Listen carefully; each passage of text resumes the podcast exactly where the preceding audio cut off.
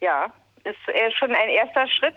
Es wird der, äh, wahrscheinlich wird der Landkreis in Berufung gehen und dann wird das Oberverwaltungsgericht sich damit nochmal beschäftigen. Das könnte durchaus sein, dass dann sozusagen das jetzt noch nicht rechtskräftig ist, sondern eine Berufung eingelegt wird. Aber äh, auch da kann ich eigentlich nur ähm, sagen, mein Rechtsgefühl äh, deutet darauf hin, dass das auch gut gehen wird. Ähm, war dieses Urteil eigentlich abzusehen? Naja, wie gesagt, man weiß immer nicht, wie die, wie die, äh, wie die, wie sozusagen die Rechtsgelehrten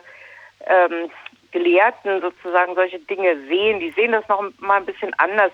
Es gibt in der Urteilsbegründung einen relativ formalen, äh, eine formale Begründung. Und zwar sagen die, dass ähm, äh, die, also die Tatsache, dass die Initiativen unterschreiben müssen, dass wir auf das Grundgesetz, auf dem Boden der Grund, äh, demokratischen Grundordnung steht, das sei nicht rechtswidrig. Rechtswidrig allerdings sei, die von den Initiativen zu verlangen, dass sie auch für alle ihre Partner äh, sozusagen die Hand ins Feuer legen und das überprüfen müssen. Und da sagten die Juristen, sagen, das ist zu ungenau. Man müsste genauer beschreiben können, was mit Partnern, was unter Partnern verstanden wird und was unter Überprüfen verstanden wird. So wäre das also sozusagen nicht hinnehmbar. Das, das würde die äh, Träger überfordern, wäre zu ungenau und äh, könnte dann immer gegen die Projekte ausgelegt werden. Das ist jetzt eine formale juristische Begründung. De facto heißt es aber, dass es äh, einfach, dass es einfach nicht geht, dass es so, sowohl moralisch als auch technisch nicht geht. Ähm, und wie verliefen diese Verhandlungen? Der, die Verhandlung war ganz kurz. Ähm, die äh, sozusagen, es wird noch mal, wurde nochmal vorgetragen, äh, was der Gegenstand der Verhandlung war. Das hat ungefähr 15 Minuten gedauert. gedauert. Dann haben sich, äh, hat sich die Richterin äh, zurückgezogen und äh, ist dann nach etwa einer Stunde oder so wieder zurückgekommen und dann haben die das Urteil verkündet. Es ging ganz schnell sozusagen. Hm. Die haben ja die Unterlagen schon gehabt, sich vorher mit dem Gegenstand beschäftigt. Da wurden jetzt auch keine äh, Zeugenaussagen verlangt oder sowas weil die ganzen, das ist Verwaltungsgericht, da wird man nach Aktenlage entscheiden und deswegen ging das ganz schnell. Das Urteil wurde ja vom Dresdner Verwaltungsgericht gefällt und es bezog sich ja eigentlich auch nur auf die Klage des Akubits in Pirna. Ist dieser ja. Zuspruch oder dieser Spruch jetzt nur in Sachsen gültig?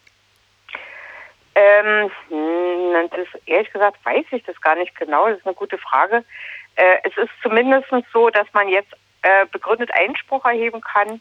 Es bezieht sich auf die Bundes, es bezieht sich auf die äh, Klausel, die die Bundes, äh, das Bundesministerium abverlangt, nicht auf die Klausel, die die Sachsen selbst abverlangen. Die, die sieht noch ein bisschen anders aus, weil die hat äh, in Sachsen mh, hm, den zweiten Teil nicht drin, dass man die anderen bespitzeln soll, sondern da sagt man, die anderen sollen alle auch die Demokratieerklärung unterschreiben. Was natürlich noch ein, noch ein Stück irrer ist, weil es ein riesen bürokratischer Aufwand ist. Also jeder, der mit irgendjemandem kooperiert, muss sich gegenseitig versichern, auf der demokratischen Grundordnung zu stehen. Und das wird ein unendliches Hin- und Hergereiche von Papieren sein. Ähm, aber zurück zu der Frage, ob das in Deutschland gültig ist, ist es zumindest eine, ähm, eine, eine Rechtsprechung, die ähm, die Widerspruch ermöglicht. Und ist dann jetzt auch mit einer Rücknahme der Extremismusklausel zu rechnen? Äh, das kann ich nicht sagen. Also zumindest ist jetzt die erste Instanz durch, die zweite Instanz ähm, ist äh, noch nicht durch. Das sagte ich ja gerade, deswegen ist es noch gar nicht, rechtswirk äh, nicht rechtswirksames Urteil. Ähm, jetzt wird erstmal wahrscheinlich Widerspruch eingelegt, was dann bedeutet, dass äh, wenn das Oberverwaltungsgericht Sachsen das äh, nimmt, dann kann man das sozusagen immer weiter in den Instanzen treiben die, raten, wenn die das jetzt sein lassen und äh, sich dazu stellen und da nicht so stur bleiben, weil das dann eigentlich klar ist, dass man dann jetzt mit einer ganzen Welle von Prozessen zu rechnen hat. Frau Schröder wurde, wurde ja schon bei der Einführung der Ex Erklärung heftig kritisiert, aber trotzdem immer politisch ähm, in Schutz genommen. Was denken Sie, wird sich daran jetzt was ändern? Ach naja, sie ist schon, sie ist nicht nur in Schutz genommen worden, das ist ähm, also das ist durchaus auch innerhalb der Koalition hat das zu mindestens Stirnrunzeln geführt. Das, äh, das ist bekannt. ähm, und bei der, von der Opposition mal ganz zu schweigen.